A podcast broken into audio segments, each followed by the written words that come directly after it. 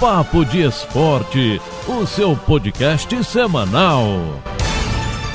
E aí pessoal, tudo bem? Eu sou o Guilherme Faria, tô aqui também com o Gutinho e a partir de agora o Papo de Esporte está no ar. O Papo de Esporte é o seu podcast semanal e a gente faz aqui um resumão de tudo que aconteceu ao longo da semana nas principais competições esportivas no Brasil e no mundo. E claro, conta pra você o que vem por aí no final de semana. Então vem com a gente! Vamos juntos nessa segunda-feira. Começo falando sobre o que aconteceu no final de semana de futebol pelo Brasil. E muita coisa aconteceu. A começar pela polêmica, ou melhor, pelas polêmicas envolvendo Flamengo e Palmeiras. Fazendo um resumão de tudo o que aconteceu durante a semana envolvendo Flamengo e Palmeiras, na terça-feira passada, o rubro-negro pediu adiamento da partida para a CBF, que negou o pedido na quinta-feira. No mesmo dia, o Flamengo recorreu ao STJD pedindo o adiamento do jogo, e o Superior Tribunal de Justiça Desportiva recusou o pedido na sexta. Aí, no sábado, o Sindiclubes entrou com pedido de adiamento e o TRT, o Tribunal Regional do Trabalho, acatou o pedido. Quem também pediu o adiamento da partida foi o Sindicato de Atletas do Rio de Janeiro e o STJ validou a decisão no domingo. Até então, o jogo estaria adiado. Também ontem, o Tribunal Regional do Trabalho impediu o Flamengo de treinar, viajar ou jogar pelo período de 15 dias, uma vez que, se não poderia jogar contra o Palmeiras, não poderia ter nenhuma rotina também de treinos ou viagens pelos próximos 15 dias. E aí, faltando 10 minutos para o horário marcado para o início da partida, o TST confirmou a realização do jogo depois de pedido da CBF em última instância. Recurso acatado, jogo aconteceria e a bola rolou às 4h20 da tarde, depois de muita confusão e muita discórdia. O protocolo assinado há pouco tempo pelos 20 clubes foi mantido e a partida foi realizada. No final, um pro Flamengo, um pro Palmeiras, resultado de empate, mas quase uma vitória para a garotada do Flamengo, que entrou em campo de última hora. Depois da atuação corajosa, um grupo de torcedores se reuniu no aeroporto Santos Dumont na noite deste domingo para apoiar a equipe após o empate em 1 a 1. A recepção do clube teve bandeirões, instrumentos, gritos de incentivo ao time pela superação e aglomeração, mesmo com os cuidados por conta da pandemia do novo coronavírus. Nas imagens, inclusive, é possível ver pessoas sem máscaras. Segundo estimativa, 200 pessoas participaram da recepção. Vamos trazer então para você os resultados das partidas do final de semana no Brasileirão. Bom, lembrando que na semana passada, Sport e Corinthians já tinham jogado e o Sport venceu na ilha por 1 a 0.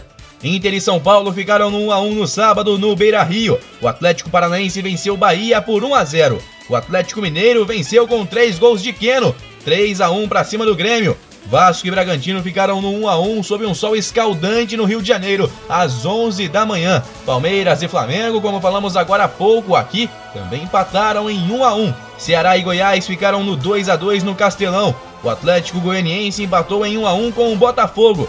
Mesmo placar para Santos e Fortaleza, na Vila Belmiro. Uma rodada cheia de empates que se encerra hoje às 8 da noite com Fluminense e Coritiba jogando no Newton Santos. O Fluminense que também vai ter um time bastante desfigurado, uma vez que tem nove jogadores infectados com coronavírus. Depois do Flamengo, o surto também acontece no tricolor carioca. Na tabela de classificação, o líder é o Atlético Mineiro com 24 pontos. O Inter tem 21 em segundo lugar. São Paulo 19, Palmeiras 19, Vasco e Flamengo 18 pontos. Em sétimo lugar, o Esporte tem 17, mesma pontuação do Santos. Fortaleza, 16. Atlético Paranaense, Fluminense e Ceará, 14 pontos. Atlético Goianiense e Grêmio tem 13. Corinthians 12, Coritiba 11. Na zona de rebaixamento, Bragantino e Botafogo também 11 pontos. Goiás e Bahia 9 pontos cada um. Me despeço hoje falando sobre Fórmula 1 e as reclamações de Lewis Hamilton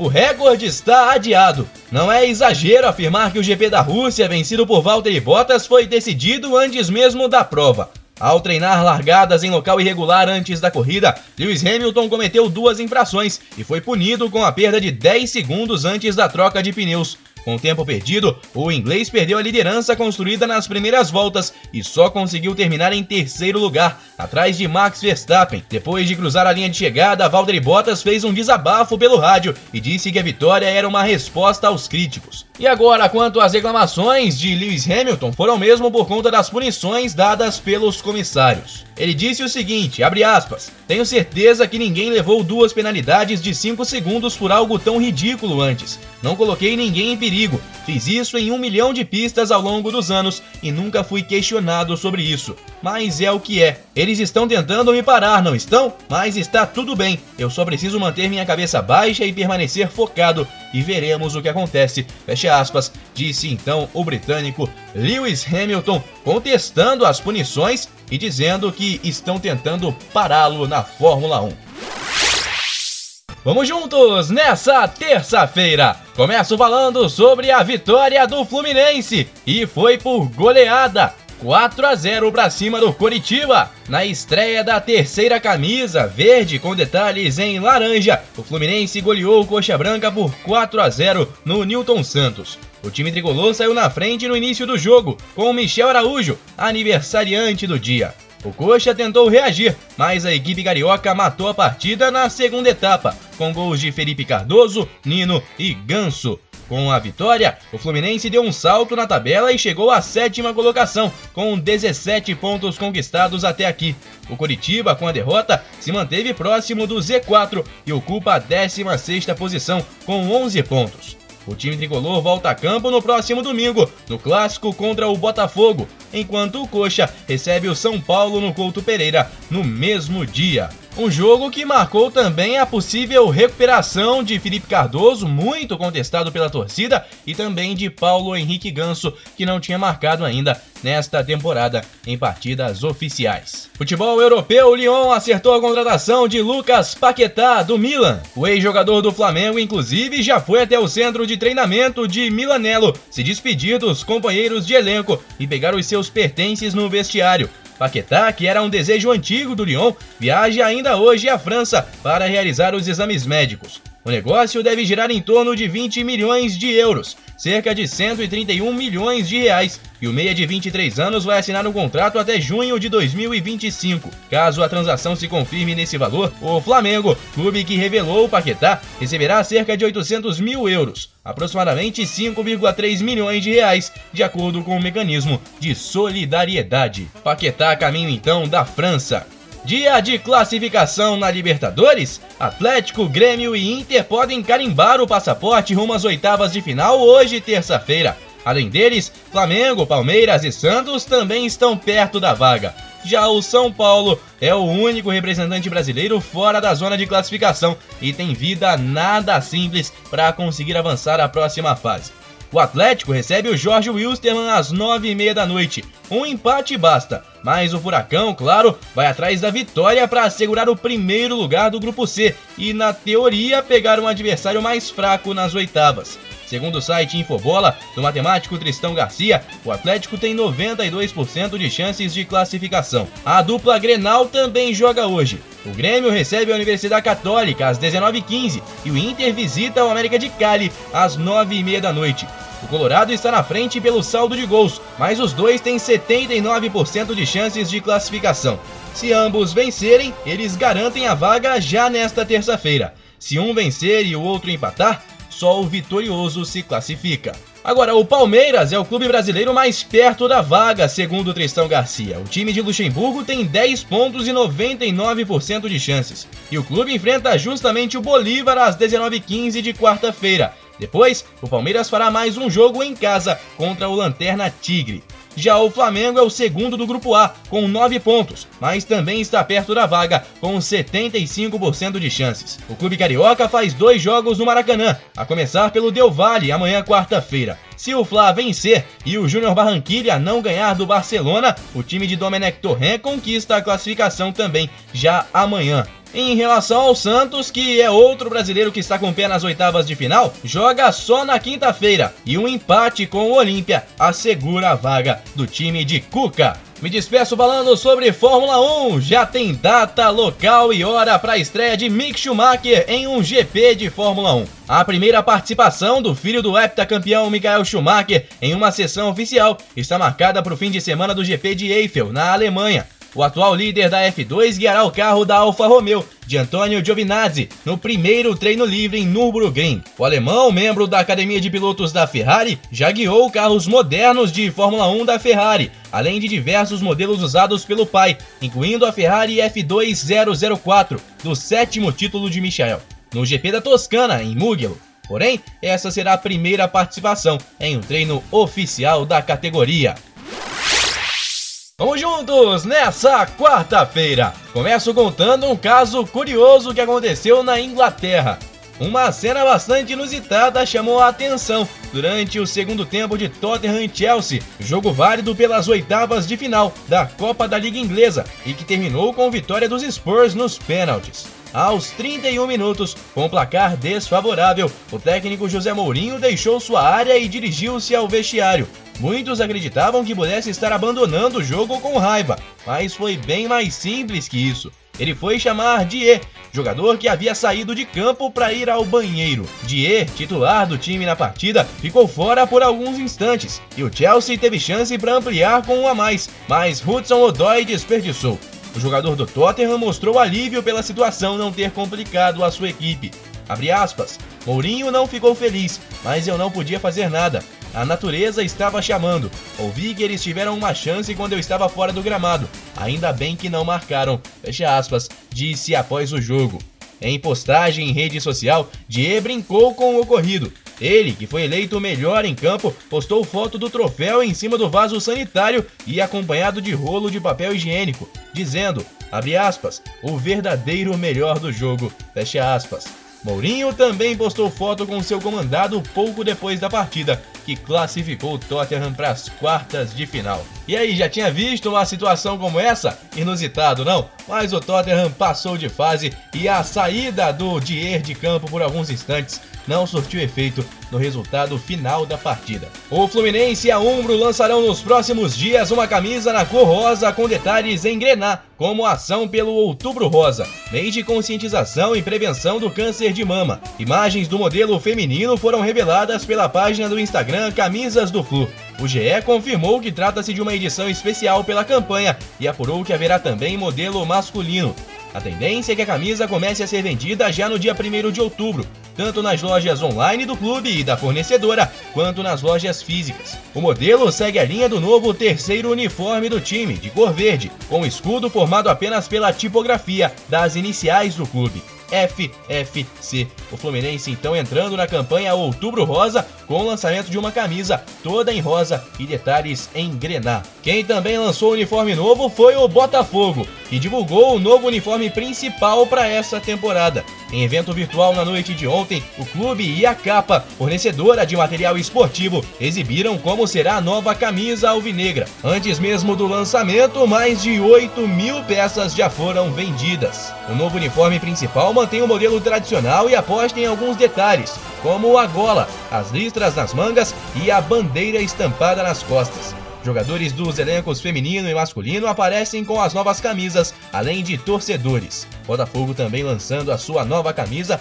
nesse caso a camisa principal que o clube usará na sequência da temporada. A estreia já é hoje, contra o Bahia. O Brasileirão tem duas partidas atrasadas que acontecem nesse meio de semana. Jogam Botafogo e Bahia às nove e meia da noite pela rodada 1, mesmo horário para Corinthians e Atlético Goianiense, que também fazem o jogo adiado da primeira rodada do Brasileirão. Mas hoje tem também Libertadores da América. A bola vai rolar para três grandes jogos. Às 7h15 tem Palmeiras e Bolívar, com o Palmeiras muito próximo da classificação, como você acompanhou por aqui ontem. O River Plate recebe o São Paulo às 9h30 da noite, com o São Paulo tentando um verdadeiro milagre para conseguir passar de fase. A situação do tricolor paulista não é nada fácil ainda mais em se tratando de um jogo contra o River Plate, atual vice-campeão da Libertadores, no Monumental de Núñez. E o Flamengo recebe o Independiente Del Valle às nove e meia da noite, no Rio de Janeiro. Falando um pouco mais sobre o Flamengo, volta de jogadores acontece hoje, hein? Apesar de o regulamento da Libertadores liberar os jogadores do Flamengo que testaram positivo para Covid no Equador para entrar em campo hoje contra o Del Valle, o clube tentou se cercar de cuidados para levá-los para a partida. Além dos testes para Covid, Bruno Henrique, Felipe Luiz, Diego, Isla, Michael, Mateuzinho, Noga e Rodrigo Muniz foram para o hospital de manhã e realizaram exames cardiológicos e tomografia do pulmão. Além da precaução com a saúde dos atletas, os exames serviram para esmiuçar a condição de cada um. Os resultados foram enviados para a CBF e Comebol, junto aos laudos de que estão assintomáticos, e ambos aprovaram. Flamengo com voltas importantes então depois do surto de Covid-19 no elenco. Uma última informação: o Grêmio venceu ontem, terça-feira, por 2 a 0 a equipe da Universidade Católica e é o primeiro classificado no Grupo E para a próxima fase da Libertadores. O Inter empatou em 0 a 0 com o América de Cali e ainda não se classificou. Mas apesar disso, somente um resultado catastrófico na última rodada elimina o time colorado da competição. Outro brasileiro que se classificou foi o Atlético Paranaense, que também jogou ontem e empatou em 0 a 0 com o Jorge Wilstermann. Vamos juntos nessa quinta-feira. Começo falando sobre a vitória do Flamengo, para alegria dos flamenguistas espalhados por todo o Brasil. Duas semanas depois de sofrer a maior derrota de sua história na Libertadores, o Flamengo se vingou do Independiente Del Valle e aplicou uma goleada de 4 a 0 no Maracanã. O rubro-negro teve grande atuação desde o início e abriu o placar com Lincoln aos 25 minutos de jogo. Cinco minutos depois, Pedro ampliou após passe de Gabigol. Na segunda etapa, Bruno Henrique marcou dois gols e completou a vitória rubro-negra. Com a vitória, o Flamengo se isolou na liderança do Grupo A com 12 pontos e garantiu classificação para as oitavas de final da Libertadores. Na última rodada, no dia 21 de outubro, o time rubro-negro precisa de um empate com o Júnior Barranquilla no Maracanã para avançar em primeiro. O Del Valle permanece com 9 pontos na segunda colocação, seguido pelo Júnior com 6. Barcelona de Guayaquil é o lanterna da chave, com apenas 3 pontos feitos. Já o São Paulo está eliminado da Libertadores. O tricolor não tem mais chances de classificações. Perdeu ontem a Vejaneda por 2 a 1 para o River Plate pela quinta rodada do grupo D. Julian Álvares fez os dois gols do River, enquanto Diego Costa marcou para o tricolor. Foi a primeira vitória da equipe argentina sobre a brasileira em seis confrontos pela Libertadores. Justamente no momento mais crítico para Fernando Diniz, em um ano de trabalho no clube. Agora, no grupo, a LDU tem 12 pontos e o River 10. Os dois estão classificados. O São Paulo ficou com 4 pontos, um a mais do que o Binacional. E agora, empatando na última rodada, o tricolor garante o terceiro lugar e disputa a Copa Sul-Americana no decorrer do ano. Aí, disse que Fernando Diniz continua, mantém, banca o treinador no cargo e Fernando Diniz então deve ter a sequência de trabalho no tricolor paulista. O Palmeiras enfim deslanchou. Depois de uma sequência de cinco empates seguidos em casa, a goleada por 5 a 0 sobre o Bolívar pela Libertadores traz um pouco mais de esperança para os torcedores. Foram dois tempos distintos da equipe. Apesar de abrir o placar nos primeiros minutos, o Palmeiras chegou a correr riscos na etapa inicial e foi salvo por Everton. Mesmo assim, ainda conseguiu criar.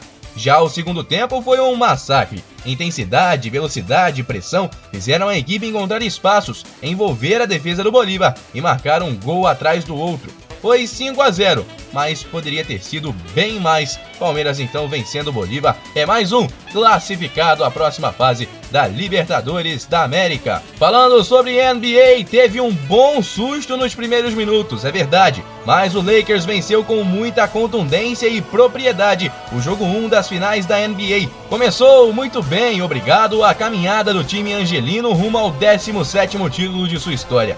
Embora LeBron, astro maior da companhia, tenha enchido os olhos apenas no fim, foi efetivo por todo o jogo. E o time deu conta de presentear seu torcedor com um show ofensivo na vitória por 116 a 98, abrindo 1 a 0 nas finais da NBA. Vamos falar sobre Brasileirão porque um torcedor que não está nada feliz nesta quinta-feira é o do Botafogo, porque perdeu em casa jogando contra o Bahia e agora inclusive cogita trocar de treinador, segundo informações. Lembrando que as duas partidas que aconteceram ontem foram válidas pela primeira rodada em jogos que foram adiados à época e aconteceram nesta quarta-feira. O Botafogo perdeu em casa para o Bahia por 2 a 1, enquanto que o Corinthians empatou em 0 a 0 com o Atlético Goianiense na Neoquímica Arena. Trazendo para você a tabela de classificação agora, o Atlético Mineiro tem 24 pontos, Inter 21, São Paulo e Palmeiras 19, Vasco e Flamengo têm 18 pontos. O Fluminense tem 17, assim como Sport Santos. Fortaleza 16. Atlético Paranaense, Ceará e Atlético Goianiense 14 pontos. Corinthians e Grêmio têm 13. O Bahia tem 12 pontos. Curitiba 11 já na zona de rebaixamento, assim como Bragantino e Botafogo. E o Goiás é o lanterna da competição com 9 pontos somados até aqui. Vamos juntos nessa sexta-feira. Começo falando sobre o Brasileirão no final de semana. A bola vai rolar pelo Brasil. E a rodada de número 13 começa já com o clássico Grenal. Jogam neste sábado às 17 horas Grêmio e Internacional. Às 19 horas é a vez do Palmeiras receber o Ceará. O Bragantino joga contra o Corinthians às 9 da noite também deste sábado. Já no domingo é a vez de Botafogo e Fluminense às 11 da manhã. O Botafogo com técnico novo e o Fluminense buscando manter a sequência depois de ter goleado o Coritiba. O Coritiba, por sua vez, recebe o São Paulo às 16 horas. Flamengo e Atlético Paranaense jogam no mesmo horário. Lembrando que Flamengo e Atlético jogam também pela Copa do Brasil. Assunto de daqui a pouco por aqui. Fortaleza e Atlético Goianiense se enfrentam no Ceará às 18h15, mesmo horário para Goiás e Santos. E também para Bahia e Esporte. A rodada se encerra às 8h30 da noite, com o líder entrando em campo para jogar contra o Vasco da Gama. Atlético e Vasco em BH. Na tabela de classificação, o Galo tem 24 pontos, Inter 21, São Paulo e Palmeiras 19, Vasco e Flamengo 18. Fluminense, Esporte, Santos 17, Fortaleza 16, Atlético Paranaense, Ceará e Atlético Goianiense 14 pontos, Corinthians 13, Grêmio 13, Bahia 12. No Z4, Curitiba, Bragantino e Botafogo têm 11 pontos cada um e o Goiás é o lanterna com apenas 9 pontos somados até aqui. Falando de Copa do Brasil, então, sorteio ontem na sede da CBF no Rio de Janeiro definiu os confrontos de oitavas de final. Os jogos de ida, ainda sem local e data confirmados, são os seguintes: Santos e Ceará, Grêmio e Juventude num clássico regional, Botafogo e Cuiabá, Fortaleza e São Paulo, Atlético Paranaense e Flamengo, Atlético Goianiense e Internacional, Bragantino e Palmeiras e Corinthians e América Mineiro. O Santos venceu e está classificado à próxima fase da Libertadores da América. 3 a 2 para cima do Olímpia em um jogo de viradas. Carlos Sanches, Marinho e Caio Jorge marcaram para o Peixe. Jorge Recalde fez os dois gols do Olímpia. Santos saiu na frente, levou a virada, mas a devolveu graças aos gols e também à grande atuação do goleiro João Paulo. A vitória também garantiu à equipe de Cuca a liderança do grupo G do torneio. A Federação Internacional dos Jogadores Profissionais de Futebol divulgou hoje um alerta sobre a disputa das eliminatórias sul-americanas para a Copa do Mundo de 2022. Com base em um estudo coordenado pela consultoria KPMG Benchmark, o Sindicato Mundial de Jogadores afirma que até 251 atletas correm o risco de contaminação por coronavírus por causa de longas viagens neste mês. O estudo foi feito para ajudar as várias partes integrantes do mundo do futebol a entender como a situação complicada da pandemia afeta períodos de data FIFA, com cada equipe jogando pelo menos duas vezes em uma semana. Cada seleção terá uma partida em casa e outra fora. Os primeiros jogos das eliminatórias serão disputados entre 5 e 13 de outubro. Me despeço hoje falando sobre a sensação da temporada de 2020-2021 da UEFA Champions League. Na tarde desta quinta-feira, a UEFA fez o sorteio da fase de grupos da edição. E para alegria geral dos fãs de futebol, Messi e Cristiano Ronaldo caíram no mesmo grupo. O grupo G será composto por Juventus, Barcelona, Dinamo de Kiev e Ferencváros da Hungria. Os fãs de Messi e Cristiano Ronaldo foram a loucura nas redes sociais. Teremos então pelo menos dois jogos envolvendo Messi contra Cristiano Ronaldo, logo na fase de grupos da UEFA Champions League. Sensacional, não?